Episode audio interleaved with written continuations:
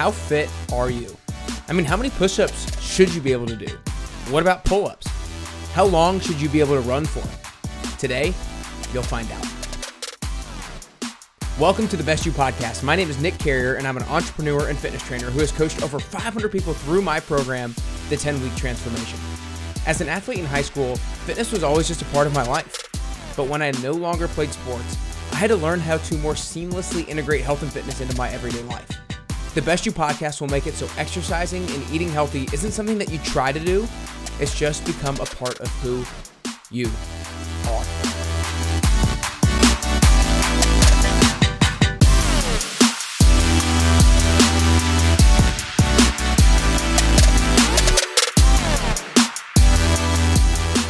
Today, I'm really excited to dive into part two of my four fitness standards to determine how fit you are. So, last week, I released part one of the episode with the first four fitness standards. Today, I'm going to talk about the second four fitness standards. I want to go over a few things first.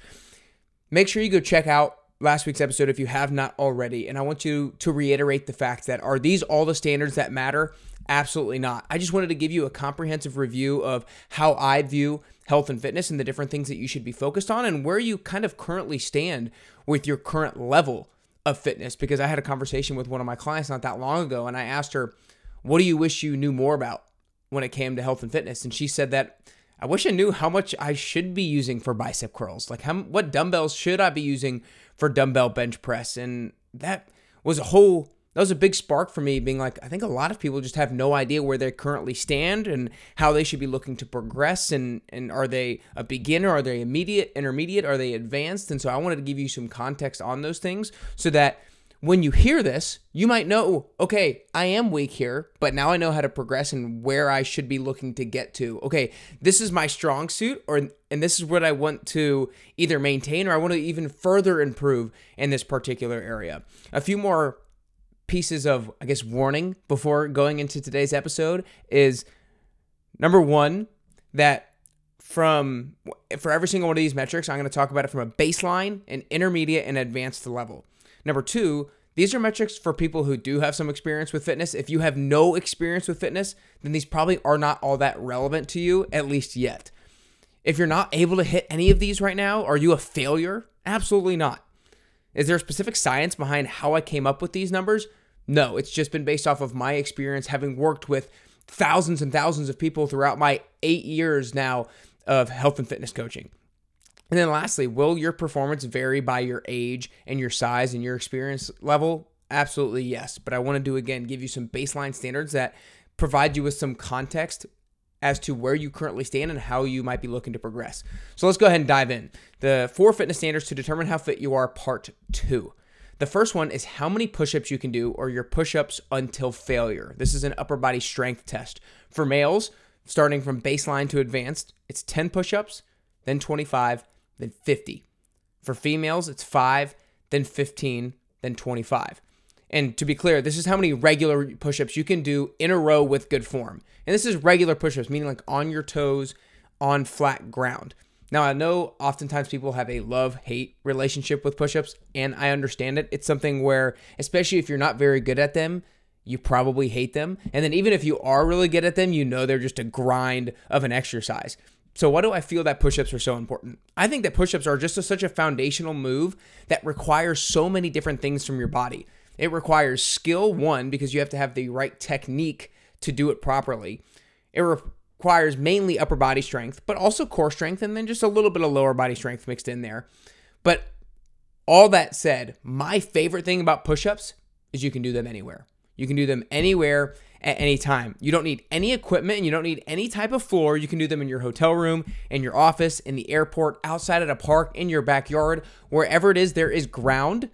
You have a gym. You have the ability to do push ups. So there are absolutely no excuses to not getting at least some sort of exercise in. And lastly, push ups are modifiable. If you can't do regular push ups on your toes, which is probably a lot of you guys listening, that's fine. Do them on your knees. Once you progress to a certain point on your knees, though, you need to find an elevated surface, like a table or a coffee table, to do them on as well. But just do them. I'm lucky because my dad and my brother, my dad had me and my brother doing push ups when we were like six years old in our living room. So I've always been pretty damn good at push ups myself. But if you're not, again, that's okay, but it's time to improve starting today. The second standard is barbell deadlifts. This is kind of a full body strength, but I kind of categorize it as more of a lower body strength exercise. Again, for males from baseline to advanced, 185 pounds, 235 pounds, 300 pounds. For females, 125, 185, and 245. Now, this is one that will definitely vary a lot based on a few things your experience with this exercise, your age, and your size being a big one. But this is again my general recommendation, regardless of those factors. Why do I feel like deadlifts are so important and why have I included them in these standards? Well, one thing is I sometimes hear from people that you don't need to do deadlifts once you get to a certain age. But my response to that is do you not want to be able to pick up heavy stuff on your own as you get older? Of course you do. Every single one of you wants to have independence, wants to have the ability to do things on your own once you get older. Like, don't you want to be able to pick up your own luggage, move your own furniture if you need to, pick up your grandkids? Then deadlifting is absolutely critical. If you don't know what a deadlift is, you can find it on YouTube. You can look it up really easily, but it's simply just picking up a weight with good form, obviously, and then putting it down. Again, as you get older, you don't have to deadlift an insane amount of weight. Definitely want to prioritize form first, but this exercise is absolutely critical for obviously maintaining strength as you get older, but it's also maintaining your independence as you get older. So, number two is those barbell deadlifts. Number three, unassisted pull ups. Now, pull ups, let's be clear, is going to be an overhand grip, and this is an upper body strength exercise. For males, from baseline to advanced, it's three, 8, and 16. For females, it's 1, 4, and 10. Now, once again, this is going to vary a lot based off of your experience with pull ups, your age, and your size. But again, this is just a general recommendation regardless of those factors. Again, why pull ups? I admit that I have a bias towards bodyweight exercises. I think they're just so accessible, they're proven to be effective, and they're just fun to improve on once again, like push ups, this is another one of those things that we all have kind of a love hate relationship with. If you are terrible at pull ups, you absolutely hate them. They're a grind. I have some clients of mine who pull ups are not their thing and they absolutely hate them, but it's such a critical exercise to improve on. And then, even if you are really good at pull ups, again, you know how much of a toll it takes to really knock out a brutal set of pull ups. And so, that love hate relationship is definitely true. Pull ups are critical for strengthening your lat muscles, which is the biggest muscles in your back, running down, essentially attaching up by the shoulder all the way down to your hip, and also strengthening a little bit of the biceps. It's an upper body pulling exercise that I really believe that most everybody should routinely add in to your workouts. And not only that, but they require some core strength and body control as well. Now, again, a lot of you guys who are listening to this might not be able to do any pull ups. If that's the case, that is completely okay. And in addition, if you're somebody who's overweight, pull ups are to be even harder because you're simply having to lift up more weight. Also, one other thing, I have a lot of girls who ask me, women who ask me, why are pull ups so hard for me? They think it's a body weight exercise, so it's a lighter exercise. That could not be anything further from the truth. If you think about it, a girl, if you're 125 pounds, if you're 150 pounds, if you're 175 pounds, if you're 200 pounds, that is how much weight that you're having to pull using your back muscles and a little bit of your bicep muscles. That is a heavy weight, regardless. Like you could be a midget, you could be tiny, less than 100 pounds, and it's still a lot of weight that you have to pull up. So it's not a light exercise. And most exercises that, especially females, are doing, you're not ever lifting that amount of load. You're not ever lifting that amount of weight. So it's very hard to be good at. But again, it's okay if you can't do pull ups. There's plenty of ways to do assisted pull ups, whether that be an assisted pull up machine or by using bands for assistance.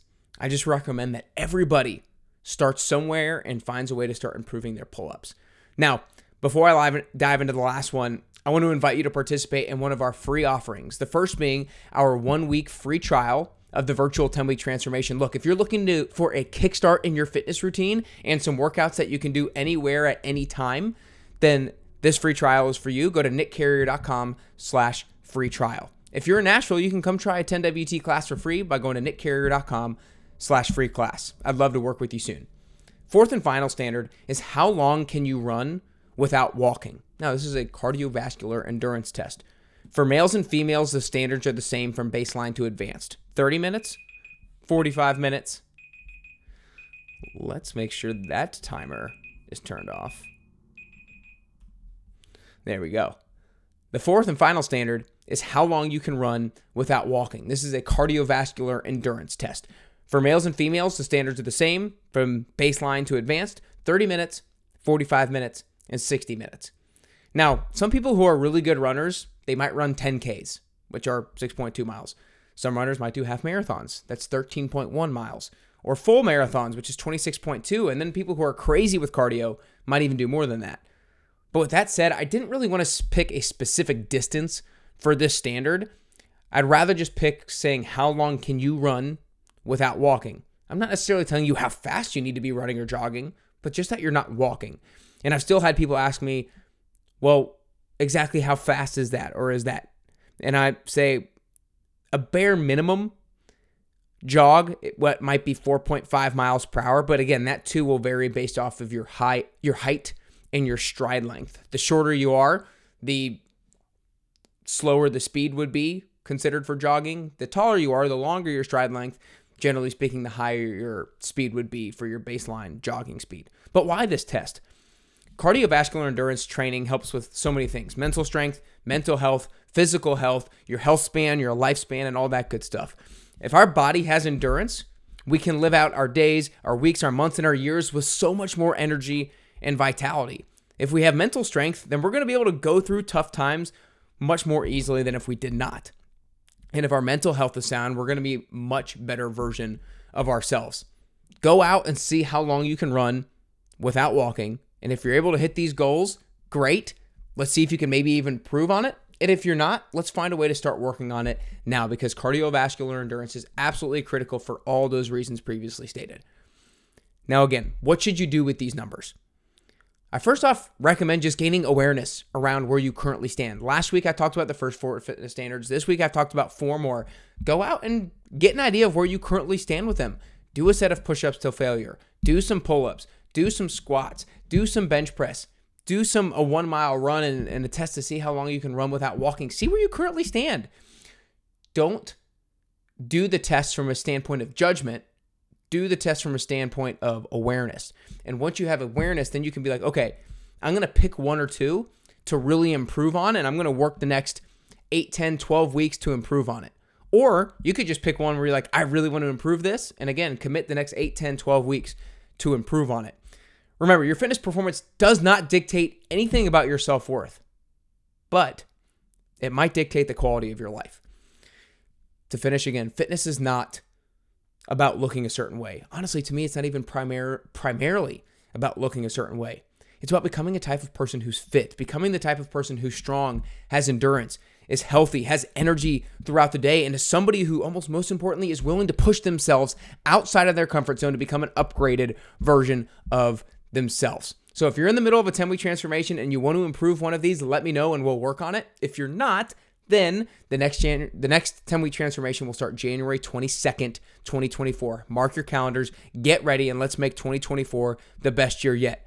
I hope this episode helps you to become faster and stronger and improve your quality of life and ultimately helps you get closer and closer to your best you.